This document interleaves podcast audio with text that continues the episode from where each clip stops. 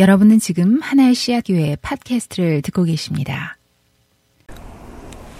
오늘 설교는 그동안 해왔던 사무엘서 강의 마지막 설교입니다. 오늘 22번째 시간인데요.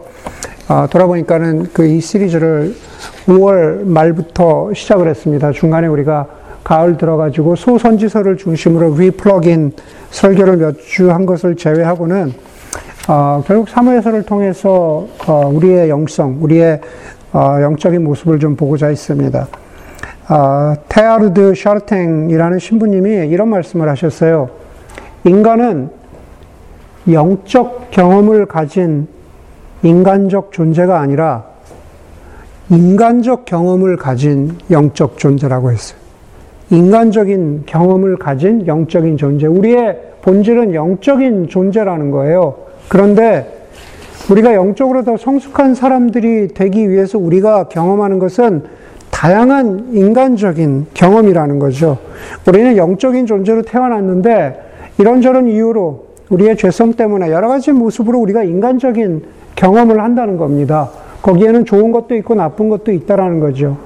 사실은 그런 점에서 우리가 사무엘을 보고 또 사울을 보고 다윗을 보았는데 또 그 외에도 여러 조연들이 등장하지 않습니까? 그 사람들이 했던 여러 가지 우리에게 보여줬던 여러 가지 인간적인 경험들, 그것을 우리가 거울 삼아서 과연 우리가 영적으로 성숙해 간다라는 것은 무엇인지를 보여준 것이, 그것이 바로 사무엘서인 거죠. 부득이하게 22번을 하면서 우리가 당연히 건너뛴 장들도 있습니다. 그러나 기회가 된다면은 여러분들이 사무엘서를 두고두고 읽으면서 이것이 우리의 인간적인 경험들을 통과하면서 내가 어떻게 영적으로 성숙해 가는지를 다시 한번 점검할 수 있으면 좋겠습니다. 그런 의미에서 오늘 우리가 나누는 마지막 본문이 23장, 24장입니다. 여러분, 지난주에 제가 다윗에 대해서 나누면서 다윗의 눈먼 자아에 대해서 나누었습니다. 예. 자신은 보지 못하는데 남들이 자신을 보는 그런 눈먼 자아. 예. 그리고 그 결말은 처참했죠. 결국은 다윗은 자기 자신의 눈먼 자아를 보지 못했기 때문에 자기의 아들인 압살롬과 온전히 화해하지 못했습니다. 그렇죠? 그 결과가 가져온 것이 처참한 결말인데 그건 뭐냐 하면은 아들 압살롬의 반역이었습니다. 아들 압살롬이 왕인 아버지 다윗에게 반역을 해요. 그 15장 이후의 것들을 보면은요, 다윗이 맨발로 예루살렘에서 도망쳐야 할 정도로 아주 급박했다고 합니다. 아버지가 쫓겨나고 나서 압살롬이 예루살렘에 입성하는데요. 예루살렘 이제 왕으로 등극을 하는 거죠. 압살롬이 왕처럼 예루살렘을 점령한 다음에 압살롬이 첫 번째로 행하는 그 악이 뭐냐 하면은 거기 이렇게 얘기해요. 온 이스라엘이 보는 앞에서 자기 아버지 다윗의 후궁들과 동침하였다, 이렇게 말합니다. 여러분, 다윗이 밧세바와 사이에 죄를 지은 이후에 나단 선지자를 통해서 주신 하나님의 말씀, 제가 지난주에도 나누었는데 그게 뭐였냐면은 다윗, 너의 집안에 재앙이 생긴다, 재앙을 일으킨다 라는 그런 말이었습니다. 그게 첫 번째로는 암논이, 다윗의 아들인 암논이 이복 여동생인 다말을 욕보이고, 그리고 그 결과로 압살롬이 자신의 이복형인 암논을 죽인 일이었습니다. 그게 첫 번째 그 집안에 임한 재앙이었어요. 또 다른 형벌이 그 나단 선지자를 통해서 준 그 예언, 그 예언의 형벌이 뭐였냐면은 내가 보는 앞에서, 다윗 네가 보는 앞에서 너와 가까운 사람이 너의 아내들이 욕보임을 당하게 될 것이다, 그렇게 말해요. 예. 여기서 지금 그렇게 나타나잖아요. 너와 가까운 사람 누굽니까? 아들 압살롬이 너의 후궁, 너의 아내들을 욕보이게 될 것이다. 이게 바로 지금 예루살렘에서 벌어지고 있는 일입니다. 그리고 그 일들 가운데 어찌 보면 어리석은 이스라엘 백성들이 있어요. 무슨 얘기냐면은 이스라엘 백성들이 이 되어지는 일들을 보면서 영적으로 이스라엘 백성들도 가려져 있는 겁니다. 눈이 가려져 있어서 지금 뭐가 옳고 뭐가 그른 건지를 몰라요. 압살롬이 더 나은 것인지 아니면 다윗이 지금 무슨 잘못을 했는지 지금 구분을 하지 못합니다. 그러다 보니까는 이스라엘 백성들이 노란합니다. 누구의 손에 노란하냐 하면은 아이도벨이라고 하는 그런 악한 사람의 계략에 노란하게 되는 거죠. 여러분, 늘상 말씀드리지만 폭력과 두려움을 조장해서 사람들을 조종하는 것은 뭐 정치든 경제든 뭐 종교든 교회이건 어디든 그것은 바른 방식이 아닙니다. 여러분의 두려움을 조장해서 신앙적으로 이렇게 해야 된다라고 하는 그러한 영적 지도자들을 믿지 말라고 늘 말씀을 드렸습니다. 아이도벨이 바로 그런 사람입니다. 아이도벨이 이스라엘 백성들을 조종하려고 자기 계략대로 하려고 하는데 그것조차 자기 뜻대로 되지 않아요. 그래서 아이도벨이 나중에 자살합니다. 자기 자신을 대하는 방식마저 폭력적입니다. 자살은 자기 자신을 폭력적으로 대하는 것이죠. 그리고 그 모든 스토리들이 지나가면서 결국 압살롬이 죽임을 당하게 됩니다. 어떤 사람들에게는요, 누가 죽었느냐라는 것은 그렇게 중요하지 않습니다. 압살롬이 죽었는데도 불구하고 누가 죽었느냐와 상관없이 내 이익, 내 명성, 내 이름을 챙기기에 바쁜 거죠. 그게 바로 사무엘하 마지막 부분에서 계속 나타나는 말입니다.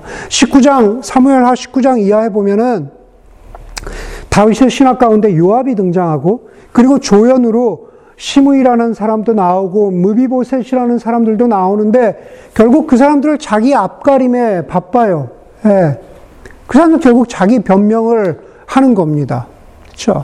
무슨 얘기인지 모르겠죠. 성경을 읽으세요. 그러니까 지금 목사님 무슨 얘기하나 모르겠는데 스토리를 읽어보면 이해가 됩니다. 스토리가 재밌습니다. 예. 결국 다윗에 관한 이야기를 하려고 하는 겁니다. 결국 인간의 그 원죄의 본질을 이야기하려고 하는 겁니다. 사무엘 하에서도 확인되는 것은 뭐냐 하면은 결국 자기 중심성이라는 겁니다. 누가 죽고 누가 잘못되고 누가 불행을 당하고 누가 어떤 길을 가느냐, 그게 많은 사람들에게는 중요하지 않아요. 자기만 보게 돼 있다라는 거죠. 자기 중심성인 겁니다. 영성에서도 자기 중심성을 갖는 것은 아주 초급 수준인 거죠. 자기 중심에서 시작할 수 있으나 거기서 더 앞으로 나갈 수 있어야 하는 겁니다. 여러분, 모든 스토리에서 뭐 영화든 드라마든 소설이든 이야기가 끝을 향해서 달리면 결국 우리가 좀 릴렉스 되면서, 그래, 스토리는 이래야지, 사람은 이래야지라고 하면서 마무리가 있어야 하는데, 사무엘하는 끝까지 가면서도 마지막까지 우리로 하여금 불안하게 합니다. 어느 정도로 불안하냐면은요, 얼마나 그 사람이 그 질이 나쁜 사람이었냐면은 그 이름 앞에 불량배라고 이름 붙이는 세바라는 사람이 나중에 등장합니다. 마지막 부분에. 그래서 겨우 그 다윗이 이루어 놓은 유다와 이스라엘의 그 통일 왕국을 다시 이간질해서 나누려고 하는 그런 사람이 나옵니다. 그냥 불량배라고 하니까 그냥 우리가 동네에서 보는 그러한 양아치 수준의 그러한 불량배가 아닌 겁니다. 세바라는 사람은 어떤 면에서 불량배와 같은 지도자입니다. 여러분, 우리가 살고 있는 미국도 제가 보기에는 지난 몇 년간 불량배 같은 대통령이 있었을 때 얼마나 사람들이 마음 졸이는 시간을 살았는지 여전히 기억할 수가 있습니다.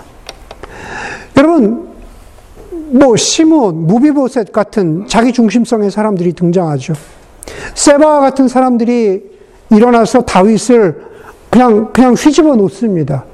그리고 이제 지나가면서 세바의 일이 좀 잠잠해지니까는 이제는 어떤 일이 생기냐 하면은 죽은 사울 왕에 대해서 증오를 품고 있었던 기브온 사람들이 원수를 갚겠다고 나와요. 사울 왕이 죽은 지가 몇십 년이 지났는데, 그런데도 불구하고 지금 기브온 사람들이 사울 왕에 대한 억하심정을 가지고 있다가 다윗이 지금 통일 왕국의 왕이 돼서 어떻게든 화합을 이루려고 하는데 기브온 사람들이 거기에 협조하지 않는 겁니다. 결국 그 이야기의 결말이 어떻게 되는지 아세요? 사울 집안의 남자 7을 기브온 사람들에게 내줘요. 예. 그리고 기브온 사람들이 사울 집안의 남자 7을 죽입니다. 그냥 눈에는 눈, 이에는 이로 갚겠다는 그러한 모습인 거죠. 7사람이 죽은 다음에 다윗이 그들의 뼈를 가져다가 이미 죽은 사울과 요나단의 뼈와 합장하여 묻었다 그래요. 여기서 7사람이라는 것은 그냥 길 가던 7사람이 아닙니다. 사울 집안의 7사람인 거예요. 사울의 자손들인 겁니다. 여러분, 다윗이 통일왕국을 이루면 진정한 왕이 되고 나라가 통일돼서 좀 편안할 줄 알았는데 편한 날이 없습니다. 사무엘서를 시작하면서 결국 통일왕국, 이 이스라엘 왕국이 보여주려고 하는 것은 누가 진정한 왕이냐, 누가 하나님께서 하나님 나라를 어떻게 이루어 가시느냐를 보여주고자 하는 것이라고 했는데, 사무엘하의 끝에 오기까지 도대체 하나님은 어떻게 이 나라를 이루어 가실 것인가, 하나님이 어떻게 그 높임을 받을 것인가, 어떻게 마무리가 될지 우리가 가늠할 수 없다라는 겁니다. 사무엘서가 보여주는 다윗의 유일한 편안함이라는 것은 바로 밧세바와 관련돼서 죄를 짓기 전에, 다시 말해서 부하들이 전쟁하러 나갔는데 오후까지 잠을 자고 느긋하게 일어나서 걷던 그 순간, 그거 외에는 사실은 사무엘서가 보여주고 있는 다윗의 평안함이라고는 보이지 않습니다. 여러분, 21장 마지막까지요, 계속 다윗이 끊임없이 블레셋과 전쟁을 합니다. 너무너무 힘들고 지칩니다. 그러나 그럼에도 불구하고 다윗이 자기의 요새와 방패가 되어주신 하나님을 찬양해요. 22장이 사무엘하 22장이 하나님을 찬양하는 다윗의 시입니다. 하나님을 찬양하는 다윗의 그 찬양이 끝난 다음에 오늘 우리가 읽었던 이제 마지막 2장이에요. 갑작스러운 전환이 일어납니다. 23장이 이렇게 시작해요. 이것은 다윗이 마지막으로 남긴 말이다. 다윗이 마지막으로 남긴 말이랍니다. 다윗의 유언이라는 거죠. 네. 다윗이 남긴 말의 핵심이 바로 우리가 읽었던 3절입니다. 이스라엘의 하나님, 이스라엘의 반석께서 나에게 이르셨다. 네. 뭐라고 이르셨냐 하면은, 모든 사람을 공의로 다스리는 왕은 하나님을 두려워하면서 다스리는 왕이다. 모든 사람을 공의로 다스리는 왕은 하나님을 두려워하면서 다스리는 왕이래요. 그게 바로 다른 사람이 아니라 다윗 자기 자신에게 하는 말입니다. 진정한 왕은 하나님의 나라를 공의로 다스리고 하나님의 나라, 하나님을 두려워하는 사람이라는 겁니다. 그러면서 마지막에 짧은 2 사건이 진정으로 공의를 가지고 살아가는 그 왕, 그리고 하나님을 두려워하는 그 왕의 모습을 보여주고 있다라는 거죠. 여러분, 왕의 이야기를 하면서 제가 늘 인용하는 구절이 베드로전서 2장이죠. 베드로전서 2장에서 우리를 왕 같은 제사장이라고 합니다. 예, 우리도 다윗처럼 하나님 앞에서 왕과 같은 존재로 살아가는데, 우리가 다윗의 모습을 보면서 사무엘하에서 기억해야 되는 모습이 뭡니까? 우리가 공의로 살아가는 거예요. 하나님의 공의로, 하나님의 샬롬으로, 하나님의 샬롬의 기준으로 살아갑니다. 그러면서 그 근간에 하나님을 두려워하는 마음, 그것은 아까 제가 얘기하는 두려움을 조장하는 것과는 또 다른 종류의 두려움이죠. 그것은 이사야서 6장에서 이사야 선지자가 하나님의 성전 앞에 섰을 때 두렵도다, 나에게 화로다 라고 했을 때 하나님을 향해서 갖게 되는 경외감이죠. 그 경외감을 말하는 겁니다. 공의로움과 하나님을 경외하는 마음. 여러분, 23장, 24장의 나머지 이야기는 일반적인 어떤 이야기의 결말로 보면은 조금 이상한 결말이지만, 그러나 이 마지막에 다윗의 유언이 무슨 말인가라는 것을 보여주는 사건으로는 적절합니다. 23장에 보면은요, 다윗에게 세 용사가 있었습니다. 다윗에게 아주 세 용사가 있었어요. 그들의 이름은 요셉 바세벳, 엘루아살, 그리고 삼마였습니다. 이렇게 세 용사가 있었는데요. 계속 제가 다윗이 블레셋과 전쟁 중이라고 했죠. 블레셋과 전쟁 중이던 다윗이 블레셋이 점령하고 있던 예루살렘 성문 곁에 있는 운물물이 너무 마시고 싶었습니다. 아마 그 이유는 베들레헴이 다윗의 고향이기 때문에 그렇던 것 같아요. 다윗이 자신의 고향인 베들레헴을 그리워하면서 그곳의 운물물이 너무 마시고 싶었어요. 그래서 누가 나를 위해서 이 운물물을 떠오겠느냐라고 하니까 이 세 용사가 목숨을 잃어버릴 위험을 무릅쓰면서 다윗을 위해서 물을 떠옵니다. 그랬더니 다윗이 이렇게 말하죠. 23장에서 제가 어찌 감히 그 물을 마시겠습니까? 라고 하면서 길어온 물을 하나님께 바쳤다라고 그렇게 말합니다. 그리고 나서 이 세 용사를 포함해서 다윗을 도왔던 30명의 특별한 군인들의 이름이 등장을 합니다. 지난주에 우리가 이야기할 때 30명의 특별한 군인들의 이름 가운데 누가 있었다 그랬어요? 밧세바의 장인도 있었고, 그리고 밧세바의 남편 우리아도 있었다 그랬어요. 다윗을 도왔던 특별한 장군들이었습니다. 예. 그런데 여러분, 사무엘서를 조금이라도 주의 깊게 읽은 사람이라면은 그 30명의 용사들 가운데 첫 번째로 등장해야 하는 다윗의 용사들, 다윗의 장군의 이름이 빠졌다는 것을 발견해야 돼요. 그렇죠? 내가 넘버원인 줄 알았는데, 내가 30명 중에 넘버원인 줄 알았는데 그 넘버원의 이름이 빠져요. 그게 누구냐 하면은 요압입니다. 그렇죠? 요압은 다윗의 조카이고, 요압은 다윗의 충실한 신하였습니다. 어떤 때는 다윗이 두려워할 정도로 힘이 있는 장군이었지만은 요압은 다윗이 통일 왕국을 세워나가는데 없어서는 안 될 정말로 충실한 힘 있는 장군이었고, 그만큼 다윗을 도왔습니다.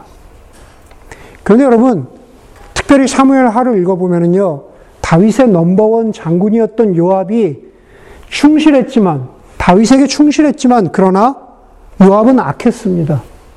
요압은 생명을 소중히 여기지 않았어요. 요압은 하나님의 방식대로 전쟁을 치르던 군인이 아니었다라는 겁니다. 그렇기 때문에 요압이 이 30명의 장군의 명단에서 빠진 것은 실수가 아니라 원래부터 없었던 겁니다. 무슨 얘기냐면은 이 사무엘서의 저자는 요압의 이름을 그 명단에서 빼면서, 다시 말해서 요압의 이름을 포함시키지 않으면서 정말로 다윗에게 필요한 존재는 요압이라고 하는 사람이 아니라 하나님이시라는 것을 드러내고자 했던 거죠. 네. 다윗은 어쩌면 그랬을 수 있잖아요. 요압이 나에게 정말로 필요했다. 요압이 나에게 정말로 힘이 되었다. 그런데 거기에 집어넣지 않아요. 그리고 요압을 바라보는 것이 아니라 하나님을 바라볼 수 있도록, 아까 뭐라 그랬어요? 다윗의 유언의 말이, 네, 하나님을 두려워하는 왕, 하나님을 경외하는 왕. 다시 말해서 지금 여기 이 순간까지 오도록 다윗의 인생을 이끌어온 것이 요압이 아니라, 사람의 도움이 아니라 바로 하나님이심을 깨닫게 해주고자 했던 것이, 그것이 하나님을 참으로 경외하는 왕의 모습이라는 것을 여기서 보여주고 있는 거죠. 그게 바로 다윗의, 사무엘서의 마지막이 우리에게 보여주는 교훈인 겁니다. 우리가 왕 같은 제사장이라는 것은 우리의 삶 가운데에서도 우리가 탑 10의 리스트를 적을 수 있다면은, 그렇다면 우리도 다윗이 요압을 당연히 포함시키도록 그렇게 유혹받는 것처럼 우리도 거기에다가 우리의 자격이나 우리의 배경이나 우리의 실력이나 우리의 인간적인 네트워크나 우리의 도움이나 그 무엇을 넘버원에 넣고 싶은 때가 있다라는 겁니다. 그런데 다윗을 통해서 보여주는 것은 하나님께서 하나님을 경외하는 모습, 하나님을 신뢰하는 모습, 하나님을 주인으로 고백하는 모습, 그것이 진정으로 여러 가지 우리가 인간적인 나약한 경험이 있지만 그러나 그것들의 우선순위를 두지 아니하고 진정으로 영적인 존재가 되어가는 것, 그것이 어떤 모습인지를 우리에게 보여주고 있는 거죠. 그게 바로 하나님을 경외하는 모습이라는 겁니다. 그리고 나서 정말로 다윗이 하나님의 마음에 합한 사람이라는 것을 보여주는 사건이 결론적으로 24장에서 등장을 합니다. 24장 1절은 굉장히 이상한, 그래서 아주 마음이 불편한 장면으로 시작해요. 그것은 마치 사무엘하 6장에서 웃사가 그 떨어지려는 언약궤를 잡았을 때 그 언약궤를 잡으려다가 그 자리에서 죽임을 당하는 것과 같이 아주 이상한, 사무엘서를 통해서 아주 독특하게 보여지는 이상한 두 장면 중에 한 장면입니다. 뭐냐면 이거예요.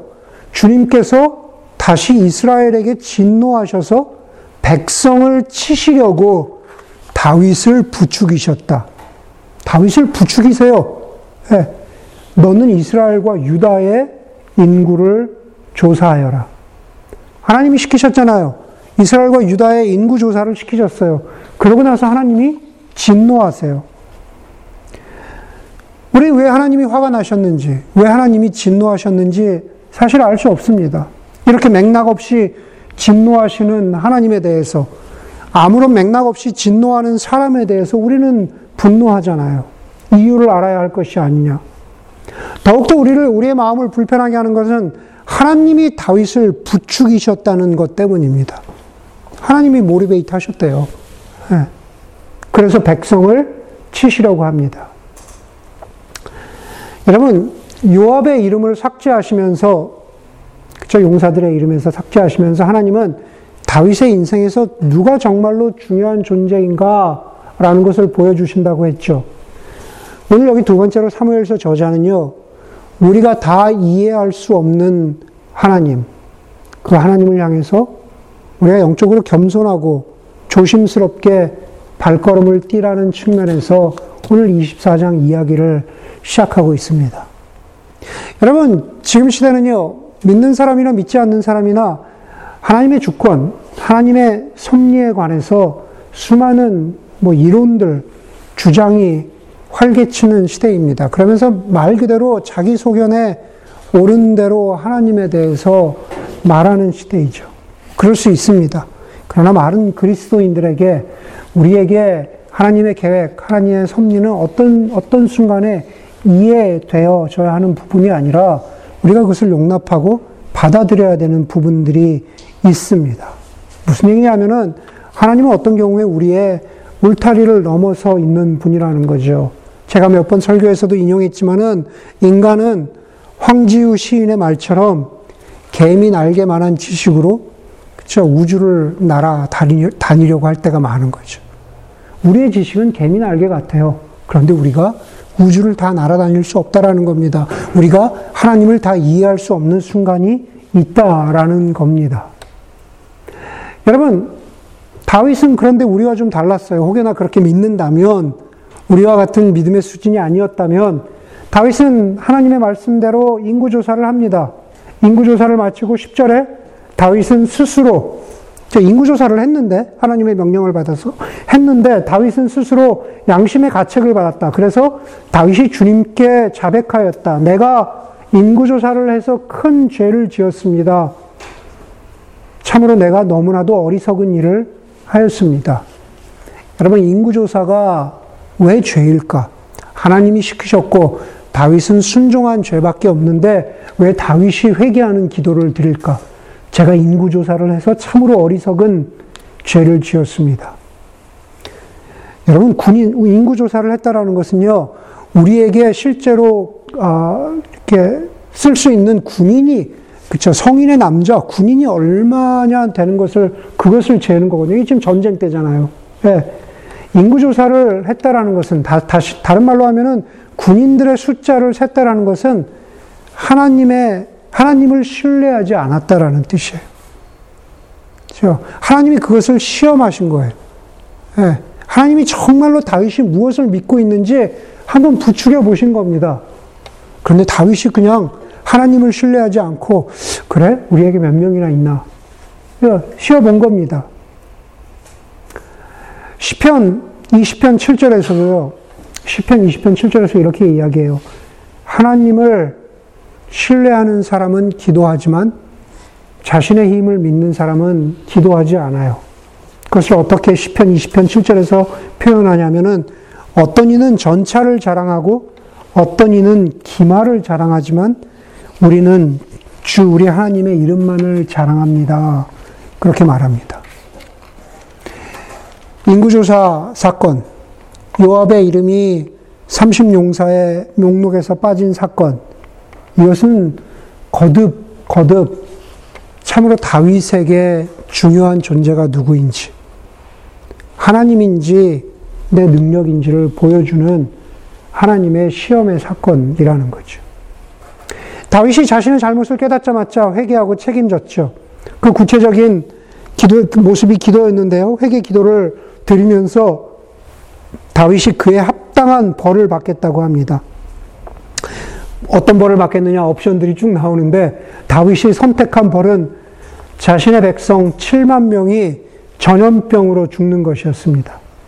백성들이 전염병으로 죽는 것을 보면서 17절에 다윗이 이렇게 기도합니다. 그때 다윗이 백성을 쳐 죽이는 천사를 보면서 주님께 아뢰었다. 바로 내가 죄를 지은 사람입니다. 백성은 양떼일 뿐입니다. 그들에게는 아무런 잘못도 없습니다. 나와 내 아버지의 집안을 쳐 주십시오. 인구조사를 하면 그 결과가 뭘로 나타납니까? 숫자로 나타나죠. 이스라엘에는 80만, 유다에는 50만의 용사가 있었다고 했어요. 다윗이 가지고 있는 용사의 숫자죠. 저 총 130만이죠. 그리고 전염병으로 죽은 숫자가 7만 명입니다. 용사는 130만인데 전염병으로는 7만 명이 죽었다 그래요. 그냥 아주 심플하게 그냥 숫자로 나타냅니다. 모든 것이 숫자예요. 여러분, 임마누엘 레비나스라고 하는 유대인 철학자가 이렇게 얘기했어요. 나치가 유대인을 600만 명을 죽였다라는 것은 600만 명을 한꺼번에 죽인 것이 아니라 600만 명을 한 사람 한 사람씩 죽인 것이다. 우리 이것을 기억해야 된다라고 그 철학자가 얘기했어요. 숫자는요, 우리를 무감각하게 만들 때가 있어요. 용사가 130만, 죽은 사람이 7만 명, 그죠? 유대인의 그 홀로코스트의 희생자가 600만, 가령 예를 들어서 팬데믹으로 몇백만 명이 죽었다. 여러분, 영성에서도 마찬가지입니다. 지금 사무엘서 저자가 보여주려고 하는 것은 어떤 때는 영적 성숙이라는 것은 숫자에서 영혼으로 돌아오는 것이라. 전체에서 한 영혼으로 돌아오는 거라는 겁니다. 다윗의 회개의 기도에 그게 나타나 있어요. 하나님, 제가 죄를 지었습니다. 저의 백성은 양떼입니다. 라고 하는 거죠. 양떼의 비유가 어디에 등장합니까? 바로 예수님께서, 그쵸? 99마리의 양을 그대로 내버려주고 한 마리 양을 끝까지 사랑하셨다라고 하는 것에서 우리가 나타나죠. 예수님 요한복음에서 뭐라 그러세요? 예수님 자기 사람들을 사랑하시되 끝까지 사랑하셨다라는 것은 저 한 마리 양을 사랑하셨다라는 뜻입니다. 예수님께는 99마리의 숫자, 효율성, 생산성도 중요해 보일지 모르겠으나, 그렇죠? 영적 성숙은 한 마리에 더 치중하는 거죠. 여러분, 바로 그런 겁니다. 우리의 삶 가운데에서도 우리가 다윗을 넘어서서 하나님이 바라시는 진정으로 하나님의 마음에 합한 사람으로 살아간다는 것은 우리의 어떤 신앙생활 속에서 숫자와 효율성, 생산성에만 얽매이지 않는 그러한 삶을 살아가는 것. 그게 바로 진정한 성숙한 신앙의 모습이라는 거죠. 아마 그것이 어떤 것인지는 여러분들의 삶 가운데에서, 직장에서, 다양한 모습에서 생각해 볼 수 있기를 바랍니다. 다윗이 제가 내 백성을 양떼처럼 생각해야 되는데 그러지 못했습니다라는 회개의 기도를 들으신 하나님께서 갓 선지자를 통해서 다윗에게 이렇게 말씀을 주세요. 아라우나의 타작마당으로 가서 거기서 주님께 제단을 쌓아라. 내가 너의 회개의 기도를 들었다. 아라우나라고 하는 사람의 타작마당으로 가서, 그 앞마당으로 가서 거기서 제단을 쌓아라.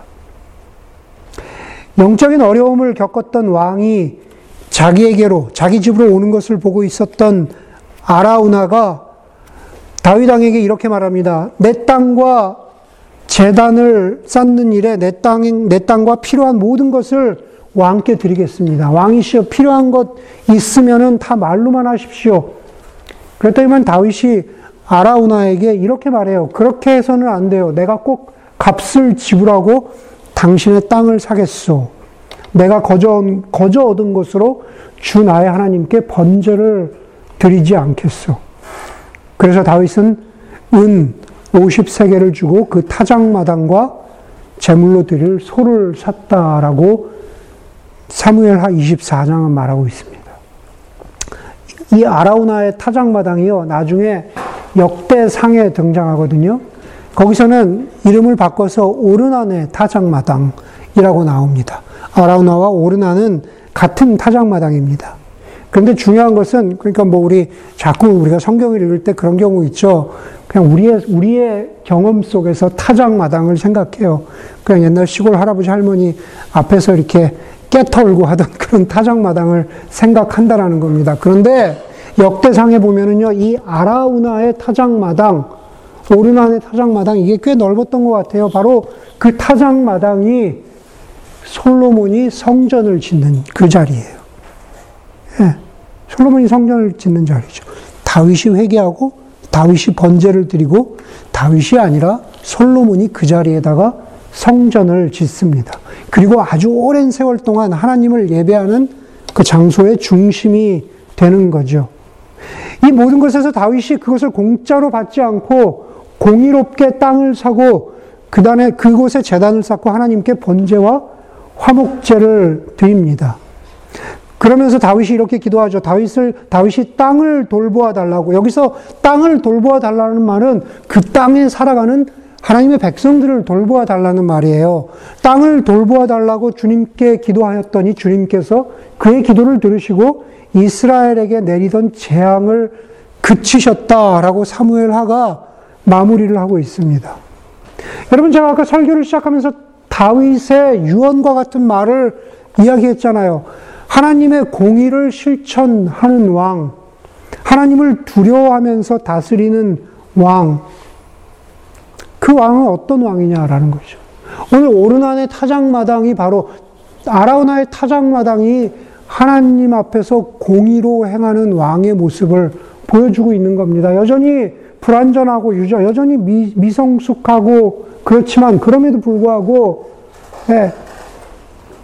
사무엘서의 저자가 하나님을 공의로 섬기는 왕의 모습이 어떤 것인가라는 것을 보여주는 장면이 바로 아라우나의 타작마당이라는 거죠.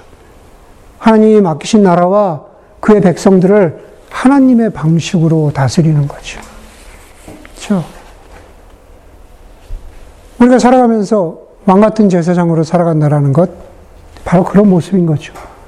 우리의 삶의 모든 순간에서 하나님의 공의는 나를 통하여 어떤 식으로 펼쳐져야 하는가라는 것이 우리의 모든 선택의 기준이 되는 것. 그것이 바로 왕 같은 제사장의 삶의 모습이라는 겁니다. 그 두 사건이 바로 하나님을 두려워하고 그리고 공의로 다스리는 그리스도인의 모습이어야 한다라는 거죠. 1463년에 이탈리아의 피렌체 대성당이 아고스티노 디 두치오라는 조각가에게 성당 바깥 벽을 장식할 다윗의 조각을 의뢰를 했습니다. 성당 바깥을 다윗의 모습으로 조각해달라. 그 상을 세우는 거죠. 그렇게 부탁을 했는데, 그래서 그 조각가가 이탈리아 북쪽에 있는 판티크리스티라는 채석장에서 자그마치 12톤의 무게 대리석을 2년에 걸쳐서 피렌체로 가지고 왔대요. 예. 그나마 자기 머릿속에 어떻게 조각할지를 생각을 해서 불필요한 그 대리석의 조각들을 다 잘라내고 가지고 온 것에 대리석의 무게가 12톤이었대요. 그런데 이 조각가가 잘못 잘랐대요. 그래서 다윗을 조각할 수가 없었답니다. 그래서 또 다른 조각가인 안토니오 로셀리노라는 사람이 다시 프로젝트를 맡기까지 1476년까지 13년 동안 그 대리석 조각이 그 피렌체 대성당 그 자리에 그대로 있다가 이 로셀리노라는 두 번째 조각가가 다윗의 조각상을 조각해 보려고 시도했지만은 또 실패했대요. 그래서 26년 동안, 그 이후로 26년 동안 그 대리석 조각이 그냥 대성당 뒤에 버려져 있었는데 이 대리석의 조각이 너무 커서 그냥 사람들이 그냥 대리석의 이름을 자이언트라고 불렀대요. 큰 덩어리 그냥 자이언트. 그냥 26년 동안 내버려져 있었는데 마침내 이걸 이대로 내버려두면 안 되겠다 싶어가지고 다시 조각할 조각가를 찾아보고자 해서 선택한 사람이 24살의 젊은 조각가, 우리가 아는 미켈란젤로인 거죠. 미켈란젤로가 1501년에 시작해서 1504년에 완성한 그 조각이 피렌체에 가서 보면 있는 그 유명한, 우리가 흔히 보는 다비드상, 예, 다윗의 그 서 있는 조각상이라고 합니다. 여러분, 그저 커다란 자이언트, 커다란 돌덩이에 불과했던 것이 결국에는 미켈란젤로를 만나서 예술작품이 된 거죠. 그렇죠? 사무엘서, 하나님 나라, 하나님이 세우신 왕, 하나님이 마음에 합한 사람, 다윗뿐만 아니라 저와 여러분들도 마찬가지인 거죠. 우리에게 아무리 커다란 잠재력, 가능성이 있다고 할지라도 우리 모두가 하나님 안에서 그분의 섬세한 터치와 조각이 없었다면, 하나님의 만져주심, 하나님의 다스리심이 없다면은 우리도 마찬가지로 그냥 그렇게 돌덩이 같은 존재로 사라질 수 있는 게 우리의 삶일 수 있다라는 겁니다. 그 아름다운 다비드상처럼 우리가 사무엘서를 마치면서 진정한 하나님 나라의 왕의 모습으로 살아갈 수 있기를, 저와 여러분들의 삶의 일상을 통해서 하나님의 공의와 하나님을 향한 주대심의 고백이 진정한 우리의 삶의 형상에, 우리의 모습의 형상과 조각으로 그렇게 드러날 수 있기를 주의 이름으로 간절히 소원합니다.